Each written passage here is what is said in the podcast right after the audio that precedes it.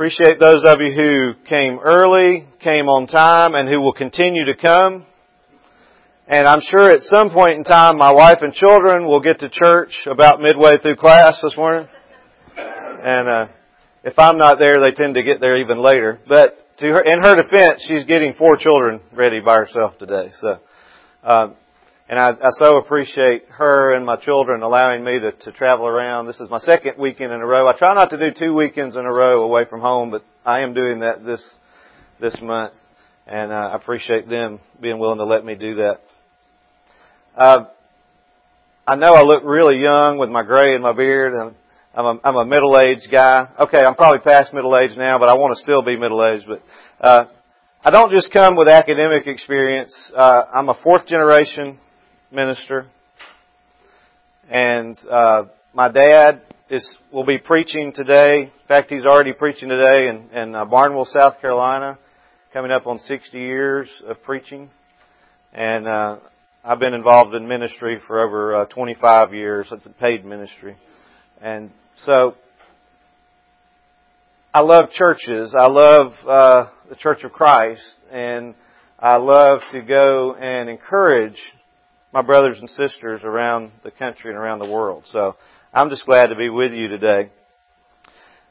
For the next little while, we're going to talk about what's church got to do with it. What's church got to do with it? Now, I know a lot of you are thinking about Tina Turner's song now, what's love got to do with it, and that's okay. If that's all you get, you know, you'll think about love the rest of the day. Um,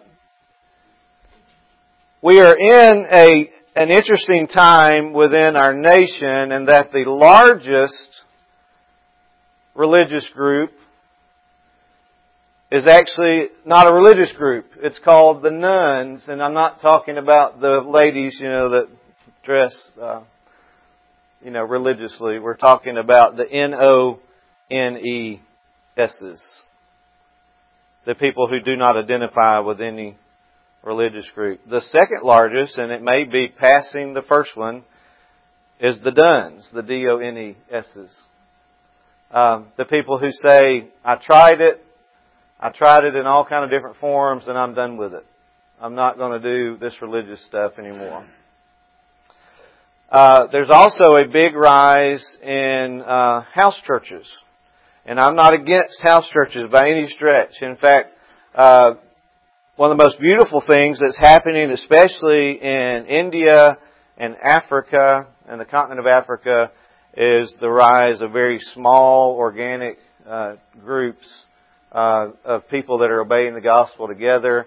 And there's a, a, a big rise of Christians coming out of Islam, especially in Africa, and they're in those smaller organic churches. God can really do church how He wants to. But he also allows us to organize to a certain degree. And, and, and most of us, I'd say if you're in this room today, you kind of have an idea of church and it's what you're doing here this weekend together. But it's not just what you do on Sunday. It's what you do throughout the week. Church is important. Christ gave His life for the church. He purchased the church. He established the church and he established the church because we couldn't do this by ourselves. And so, what's church got to do with it? It's got a lot to do with it. So we're going to talk for a little while about the role of the people of God in spiritual formation. In other words, what do we as church members, as Christians, as a church have to do with each other in the spiritual maturation process? Individuals cannot be fully formed without participation in a strong community of faithful believers. And the church impacts, make sure this is going, I'm going to put them all up here, impacts the spiritual formation of our members by mentoring, building up, and providing an environment of love and accountability. The apostle Paul stresses the role of the faith community in spiritual formation. His key thought on the role of the body of Christ centers in 1 Corinthians 12 to 14 and Romans chapter 12. And that is that every member of the church, every member of the church is there to build each other up and so build up the whole. By the way, what do I, when do I end? Somebody says now, but what, when would I? Nine o'clock. Okay. 9 o'clock? 10 o'clock. Okay, good. I was like, I am already past time. Man, I knew, I knew we started a little late. Alright. The people of God provide an environment of love and accountability. They mentor others to be more like the Lord and use their gifts to build up the body. And we're going to unpack that as we go. Let's let's go to uh, a very important passage of Scripture, Ephesians four eleven to sixteen. Ephesians four eleven to sixteen. And he gave some as apostles, and some as prophets, and some as evangelists, and some as pastors and teachers for the equipping of the saints for the work of service, to the building up of the body of Christ, until we all attain to the unity of the faith and of the knowledge of the Son of God, to a mature man, to the measure of the stature which belongs to the fullness of Christ. As a result, we are no longer to be children, tossed here and there by waves and carried about by every wind of doctrine, by the trickery of men, by craftiness and deceitful scheming, but speaking the truth in love, we are to grow up in all aspects into Him who's the head, even Christ, from whom the whole body, being fitted and held together, well, I need to get up there. Uh, all right. I got ahead of myself, and I apologize. Uh, from the whole body, iPads are great till you lose your place. Uh, Yes, thank you. Being fitted and held together by what every joint supplies according to the proper working of each individual part causes the growth of the body for the building up of itself in love. Okay, so what we see here is that spiritual formation occurs as we interact with each other. It's not an individual pursuit. In fact, we could say following Jesus, as Darryl Tippens puts it, following Jesus is not a solo enterprise. Jesus meant for us to follow Him together. Church provides an environment of love and accountability.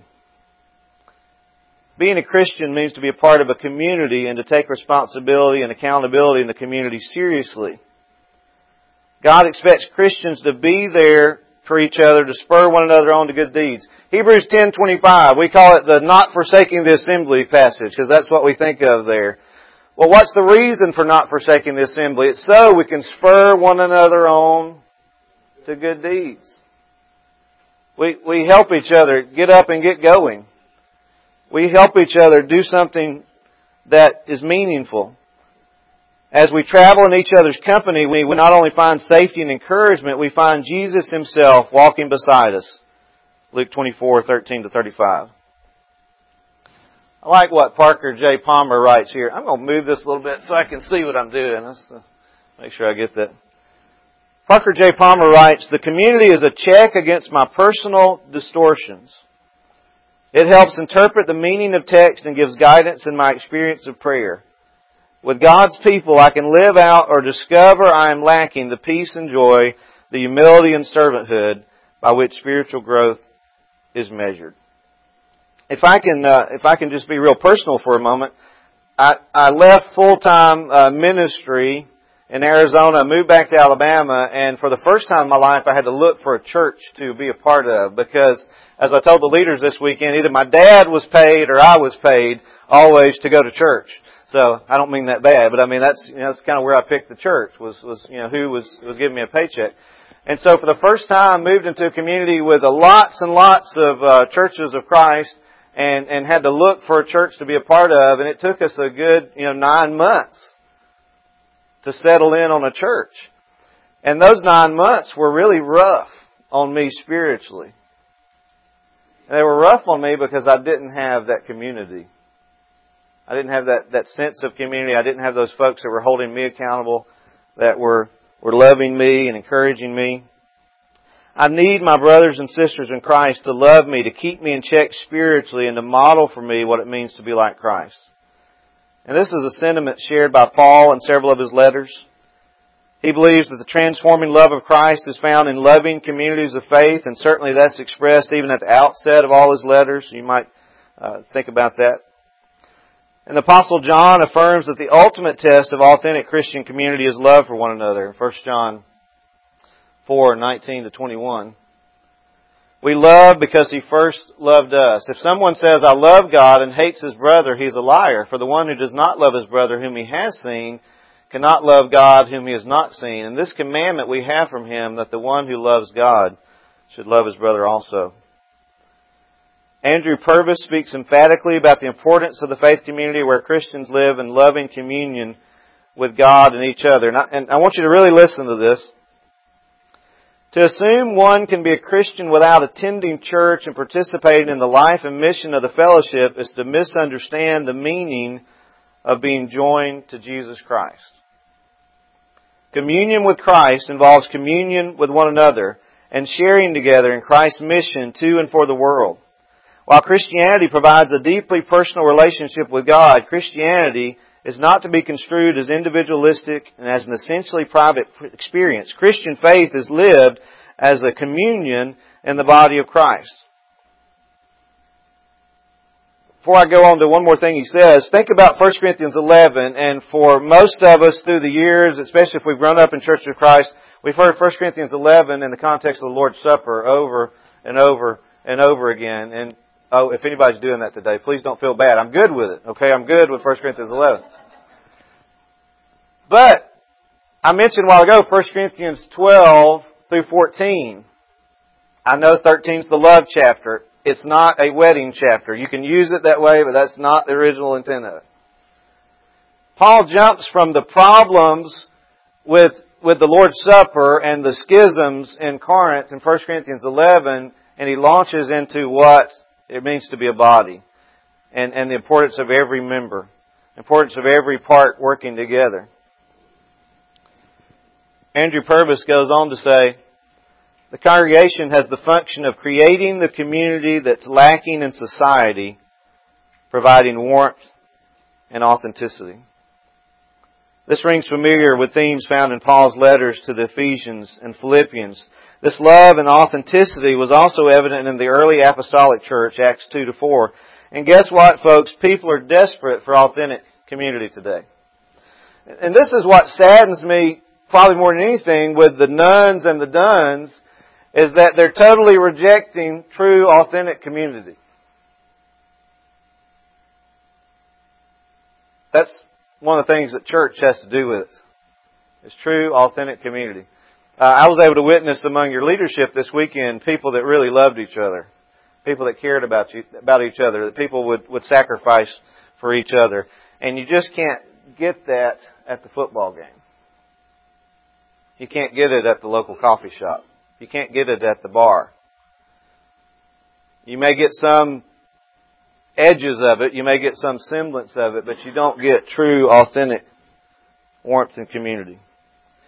In his letter to the church at Philippi, Paul puts great emphasis on the community living out a transformed existence, living out their heavenly citizenship in the present. Paul encourages them to be unselfish, to love one another, to hold each other accountable. He writes this, Philippians 2, 1 to 4. Therefore, you have any encouragement from being united with Christ, if any comfort from His love, if any common sharing in the Spirit, if any tenderness and compassion, then make my joy complete by being like-minded, having the same love, being one in spirit and of one mind, do nothing out of selfish ambition or vain conceit, rather in humility value others above yourselves, not looking to your own interest, but each of you to the interest of others that passage doesn't jump out and say, hey, it's all about you. It jumps out and says, it's all about the other person.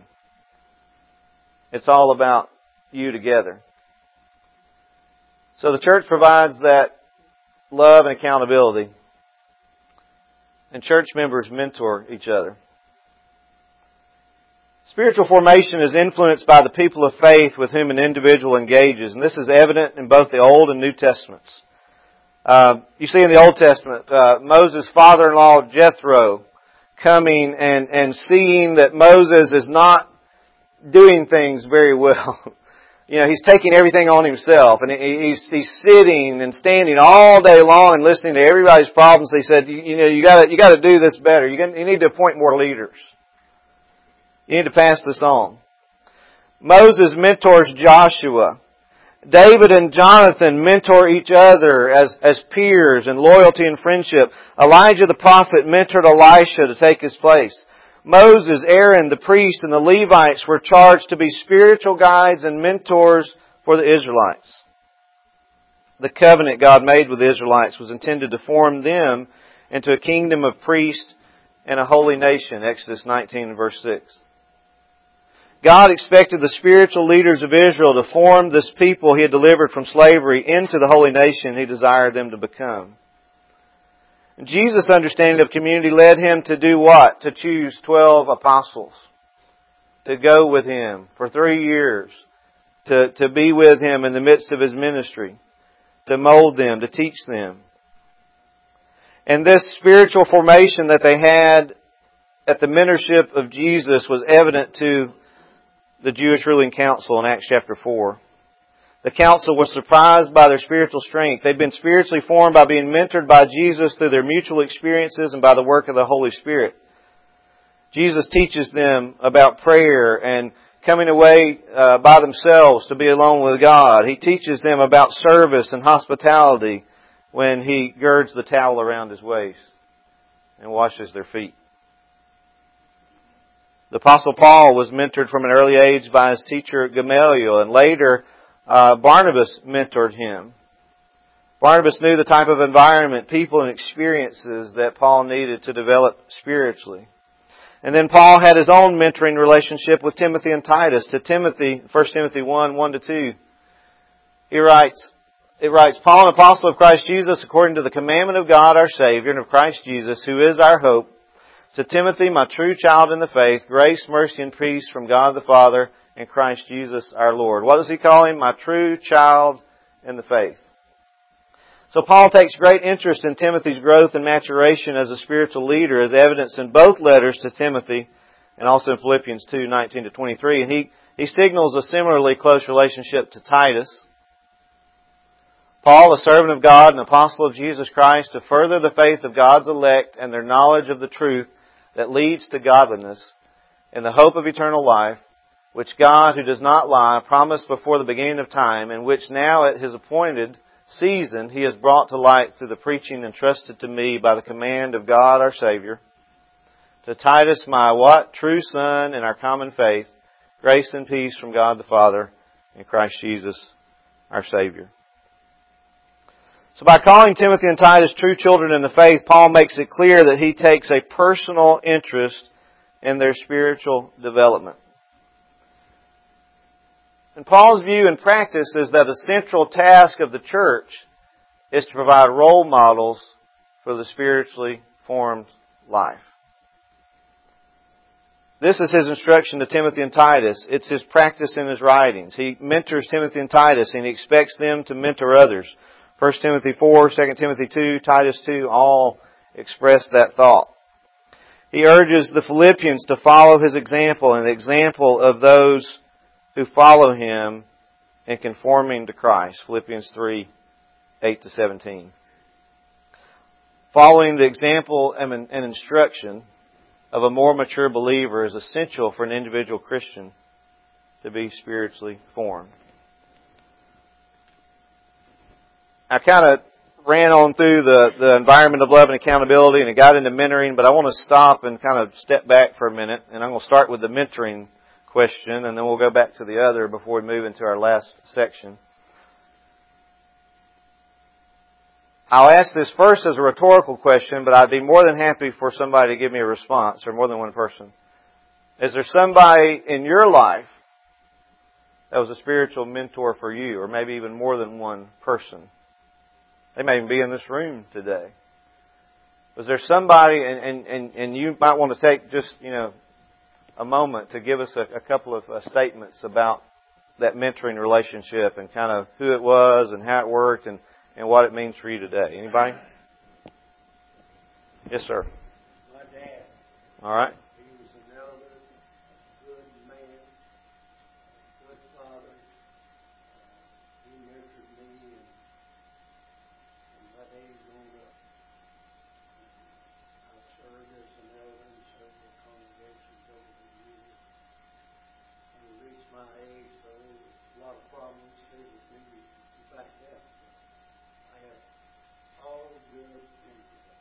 That's great. Thank you very much for sharing that, and thank you for all that you've done for the kingdom. And I appreciate your dad's influence very much. I've got a similar story with that. So. Anybody else? somebody that, that mentored you in the faith. And, and you just want to think about that. Right over here?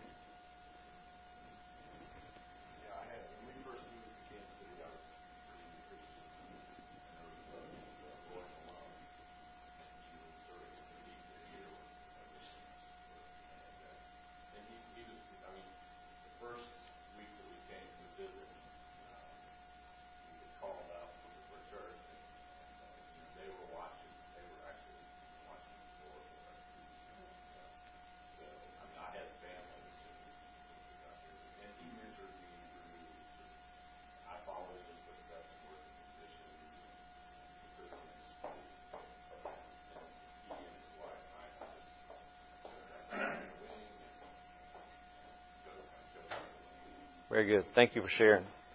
Uh, I want to make sure I say this before I move off of mentoring and, and back up to the environment of love and accountability, which kind of go hand in hand. But there are different uh, types of mentoring.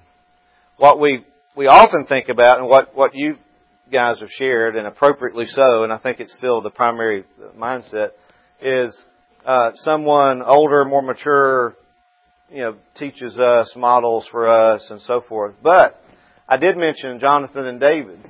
Jonathan and David would be an example of, of peer mentoring. Uh, in a way, Barnabas and Paul sort of had the same thing going on. That was peer mentoring. Maybe Barnabas kind of started off here, but then they got equals pretty pretty quickly, and then they mentored each you know other people in the faith. You need that that peer mentoring. You need downward mentoring. You need upward mentoring. You need you know horizontal mentoring. Uh, if you have a, a, a, group of friends within this congregation that maybe kind of in the same uh, life season, uh, you probably mentor each other and and encourage each other. Uh, elders typically are sort of mentors for, for other folks, or, or or ministers are.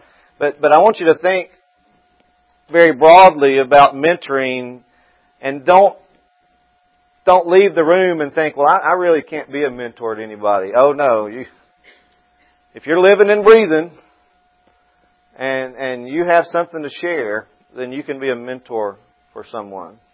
If you have children, you're a mentor for them. Um, I mentioned that uh, I come from a fourth, I'm fourth generation minister, but we skipped a generation. Uh, my great great grandfather was a preacher, and my great grandfather was a preacher, but my grandfathers were not preachers. In fact, they were not very spiritual. My great grandfather mentored my father. And were it not for my great grandfather taking interest in his grandson, his only grandson, and, and teaching him about God and teaching him the Bible, uh, I'm not sure that I would be standing here today or that I'd be a Christian. So, so grandparents, go with that. Run with it. Take advantage of that. Every opportunity you have. Uh, aunts and uncles do that. Uh, my sister's a great mentor to all her nieces and nephews. Uh, so, so make sure that you are a mentor to somebody and also allow yourself to be mentored by somebody. Uh, that's a sign of humility and spiritual maturity. Um, what What are your thoughts on how the church provides an environment of love and accountability? You got any examples, or just want to kind of make a comment about that before we move to the last thing? How does the church provide an environment of love and accountability? And does that mean anything to you personally? Uh, keeping me in check. You know, I'm, I'm uh, I mean, my wife keeps me in check on a lot of things, you know, but uh, I'm not talking about necessarily having an accountability partner. You, you can do that if you want to, or an accountability group. You know, I, I've been a part of that with with groups of men where we kind of just keep in check. But what I'm really talking about is somebody sees me really getting off track with life or with my relationship with Christ, or I'm I'm withdrawing from involvement with the church, and so the church or at least part of the church is going to come in and kind of help me, draw me back in, and keep me in check. So does that that help you? Okay.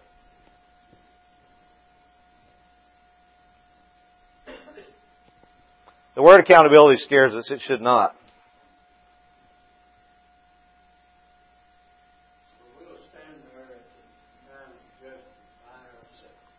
Okay.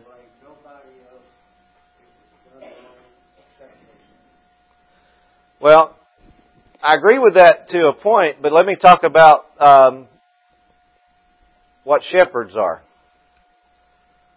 You know, shepherds are to be overseers of the of the souls of the congregation. So, uh, I think one of the roles that shepherds, that elders play, is to help create that environment of love and accountability for the congregation, to help us keep in check, to help us stay on track. Um, Tony?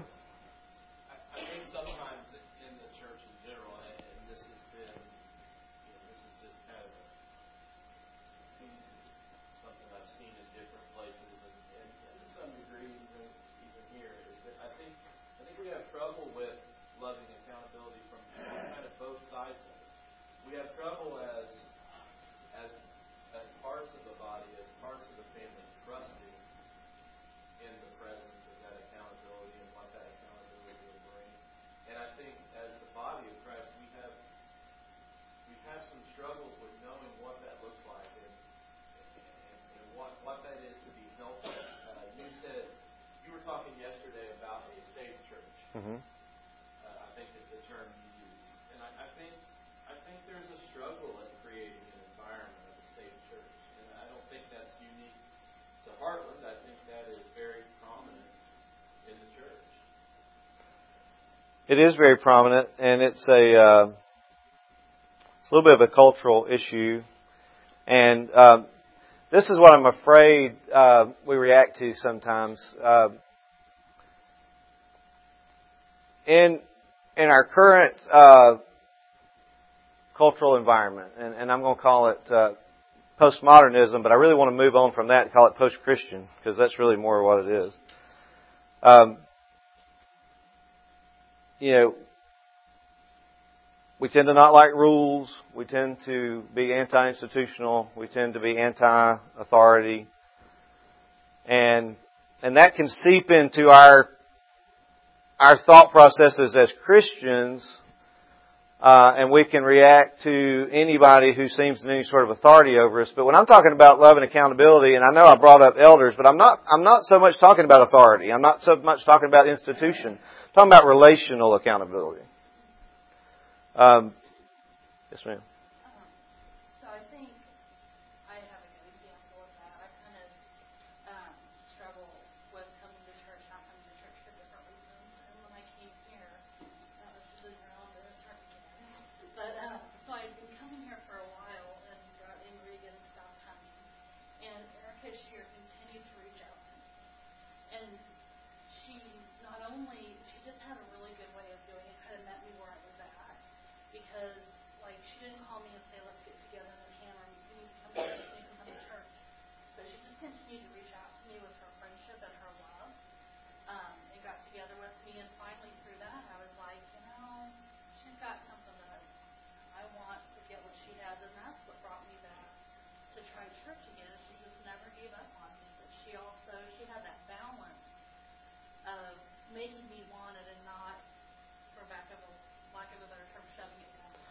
good. I want to jump off that, and I, I saw your hand over here.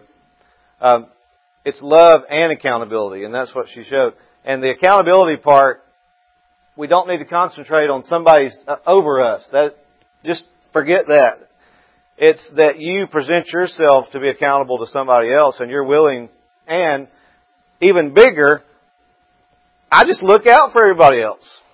I'm just on the lookout for people who need me. I'm on the lookout for people who need my love and concern and need me to come kind of bring them along.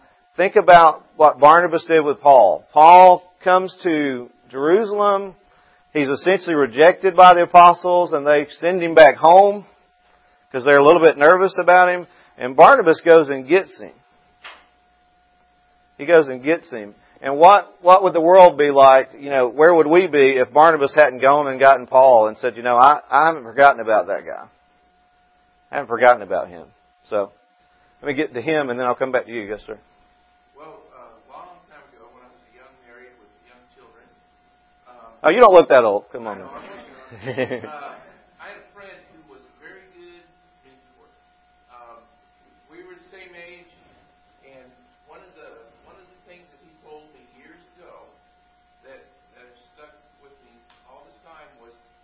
bat and he'd say, "Be typical, come on, Yeah. be typical."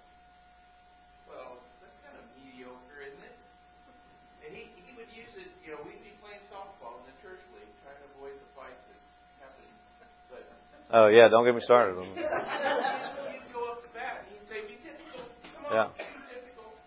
It he was a grand slam every time you get up. But it it recognized that, you know, you can be in a good place and still need to put effort into you. Um he didn't wait for you to be, you know, down in the in the gutter doing bad things. It was a day to day. That's that's exactly right. That's and, good. And if you asked him, he wouldn't say, "Well, I meant for this to be a, a lifelong image for Curtis to build his life around." But I remember. That's really good. Say. Do what you meant, you know, what you meant to do. And and sometimes that that's all we need to be mentored. Um, is that a good philosophy? Is that a positive thing? Uh, of course. And do I, you know, do I use that as one of my standards? You know, what am I supposed to be doing? And and I think for mentoring, those little things can be profoundly effective. Absolutely. Don't overlook anything. Uh, you know, a lot of it comes down to spending time with people and investing in people. That's really what it is. So, and that's what people remember more than individual things. Sir. You got something too? Okay, go to him and then to you, and then we're going to move on to the next one. Absolutely. Sure does. That's right. Yes, sir. We're meant to be a great resource for each other, and when we put our pride or our fear get in the way of that, um, we hurt ourselves, and we don't get what God, the blessings God wants to give us, so free from our struggles and things like that. Absolutely.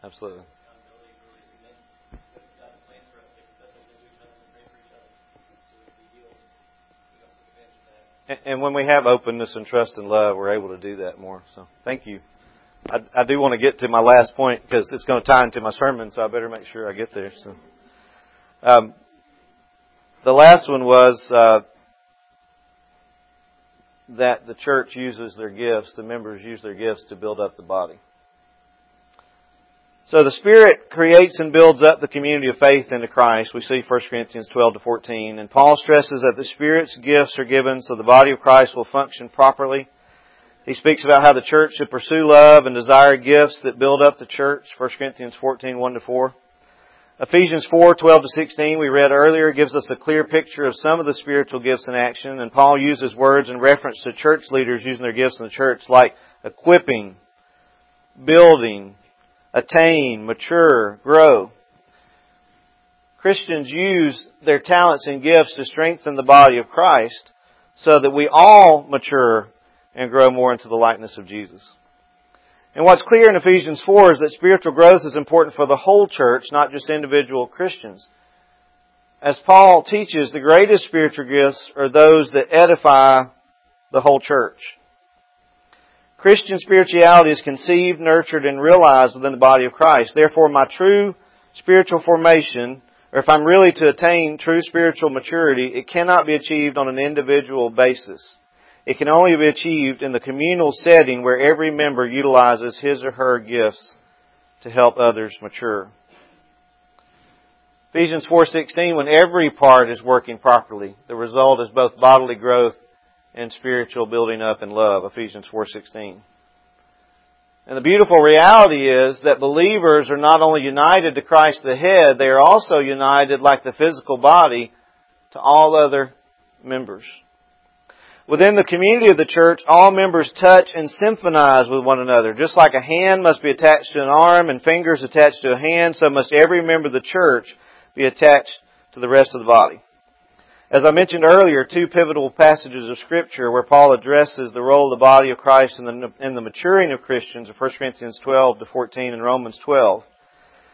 And Paul explains how, how each member plays a role in building each other up and so, and by so doing builds up the entire body of Christ. And a, a key phrase for Paul is this. For the body is not one member, but many. The body is not one member, but many. According to Paul, God has placed every member in the body just as he desired. 1 Corinthians 12:18. Just as he desired. Now Paul's view is that one person cannot possess all of the gifts needed to edify themselves. The gifts that belong to individual Christians promote formation of the entire community. He emphasizes the idea that gifts are given for the building up of the body of Christ. They're not meant for the individual. 1 Corinthians 12, 27 to 13, 8, Paul declares that gifts are not, that are not exercised with the love of the church in mind are not being used with the proper intention. The gifts will eventually be done away with, but love will remain. 1 Corinthians 13, 8 to 13. He further emphasizes the importance of love and the use of gifts in 1 Corinthians 14, 1 to 4. Follow the way of love and eagerly desire gifts of the Spirit, especially prophecy, for anyone who speaks in a tongue does not speak to people but to God. Indeed, no one understands them. They utter mysteries by the Spirit, but the one who prophesies speaks to people for their strengthening, encouraging, and comfort. Anyone who speaks in a tongue edifies themselves, but the one who prophesies edifies the church. Now before you get lost in the word prophecy, let me make sure we get it in some context.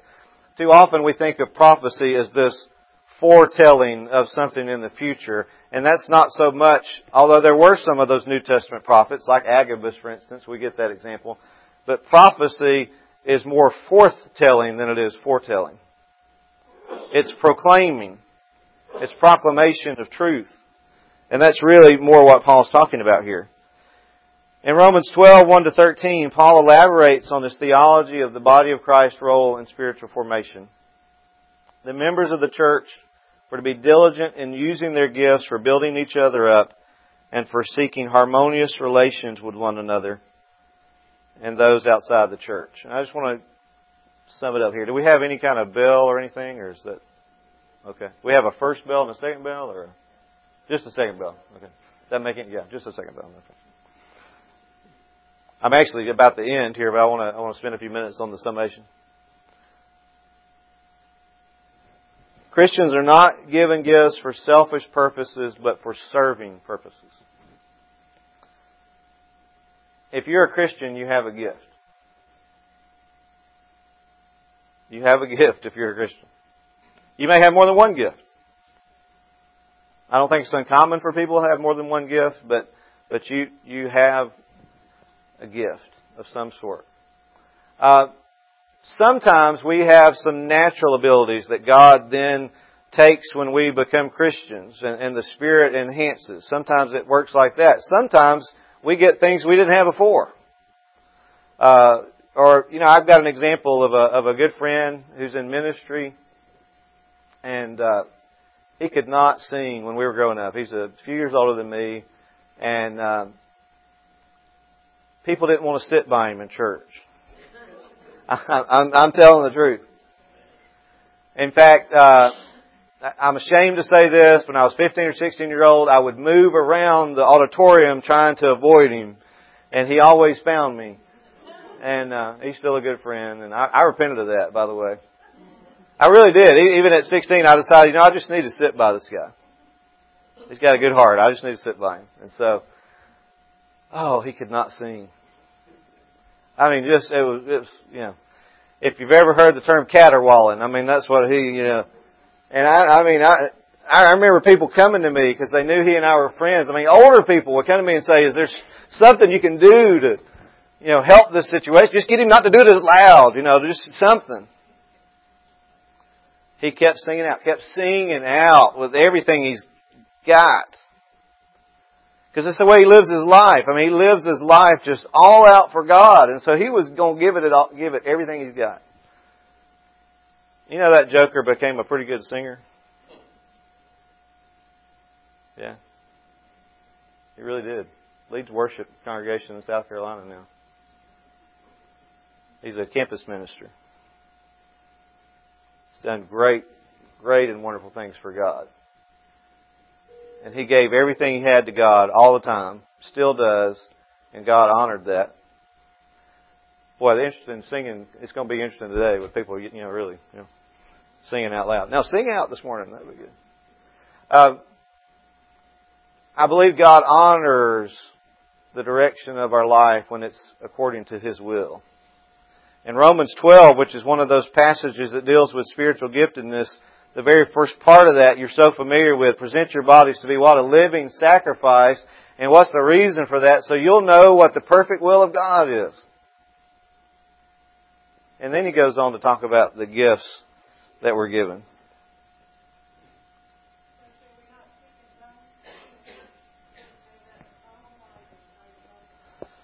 Um, I don't have any kind of time to jump on the speaking of tongues today because we got about we got five minutes.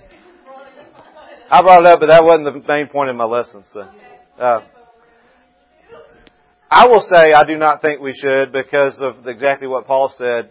It, it's not edifying because if there's not somebody to interpret, it's not a purpose. And I think it had specific purposes in the original time. And I think it was related to language, not uh, just these utterances that mean something. I think it had very specific purpose behind it. So. Um, so I didn't totally jump off of it, but I don't want everybody to leave saying we're talking about tongues today because that's not the main thing. So, um, the church was established with the idea that its members would use their gifts to spiritually form each other. So, you know, one thing Paul says is desire, desire the gifts that edify the church, desire the gifts that build up the body. Um, and what he spends the most time on in that 1 Corinthians 13 chapter is not so much talking about the gifts, but what's, what's the four letter word he talks about? Love. He's talking about love. Um, expressing love, genuine love. Uh, there was a little lady in the congregation where I grew up as a very young man. Um, she never married. She was a retired school teacher. Uh, she substitute taught in the elementary schools that I went to, and everybody hated her in the elementary schools because she was mean. She was a mean substitute. She was not a mean lady. She was just a very authoritarian in her in her substitute skills, which probably makes a good substitute actually. But um, my family didn't have much money, and and I wanted to go to Bible camp, and every summer, uh, Sister Agnes Ingram paid for my brother and I to go to, to Bible camp. And she not only paid for us to go, she gave us money for canteen and crafts and, and all this. And the other thing she did was every time she saw me, and I'm talking about from the time I was eight years old till I was 13 when we moved away, every time she saw me, she said, one day, you're going to be a great preacher. She mentored, she provided love and accountability to me. You know why? Because she put that thought in my head all the time about what I was supposed to do in my life. My dad is a preacher, was a preacher. The reason I'm a preacher has more to do with Agnes Ingram than my dad. Don't underestimate the gifts. You know, encouraging is one of the gifts that Paul talks about in Romans chapter 12. There are some people who just have that gift. Giving is a gift. Being cheerful is a gift for some people. You know, use the gifts that build up the body. And finally, members of the body of Christ are there for each other, just to sum it all up, provide an environment of love and accountability, to mentor and model the spiritually mature life, and to use the gifts given by God to strengthen the individual members and thus build up the entire body. Uh, I came here primarily to, to meet with the leaders of the church and to do some leadership development. We had a great time up in St. Joseph and, and we got into a lot of stuff and a lot of nuts and bolts and a lot of philosophy and theology and, and all that. But I wanted an opportunity to, to talk to the church as a whole to encourage you that everybody has a part. Everybody. Every person. Even if you don't think you have a part, you have a part. Um, several years ago, I was in campus ministry, and uh, I was campus minister at the University of South Alabama in Mobile. And when I moved there, they had gone through a, a, a big graduation, and they the the campus minister that had been there was going moving to another place to plant a church, and he took some of the students with him. It, none of it was negative. It wasn't a it wasn't a bad thing. It was all it was all positive. But when I got there, what had been a group of about 35 or so was a group of four. and uh, you know a lot of the stuff that I knew to do wasn't working, and and, and finally. Uh, we just met with the group of four one night, and, and we, I said, just forget whatever we were going to do. We're just going to talk for a little while. And I went around the room, and I just said, here, just this is the question. This is the question. What can you do to help build up this group? What can you do to help build up this ministry?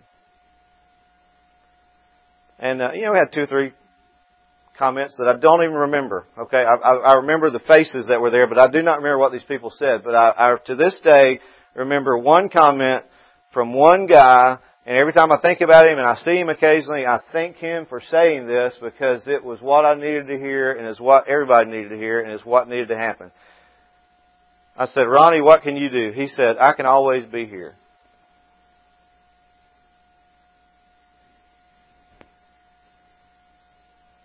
He was always there. Chairs needed to be put out, he put chairs out. Chairs needed to be taken up, he took chairs away. He said about three words a week. I mean, he really, eh, he's probably the quietest person I've ever known. I used to go hunting with him, and if I had not seen him, he was really, really skinny too, and if I didn't keep my eye on him, I would have missed him. I mean, he'd have gone away, you know, because you wouldn't have heard him. He just didn't say anything but He was always there. And see, that was a gift of encouragement to me, that He was always there. I knew that if I planned something, that it might just be my wife and me and Ronnie, but they would be there. Let's close in prayer. Dear Heavenly Father, help us to use our gifts to build up the body. Help us to recognize that we are gifted by your Spirit. And I pray for this congregation that it would grow in number and in spirit and maturity and faith and be a beacon of light to this community. Pray all this in Jesus' name. Amen.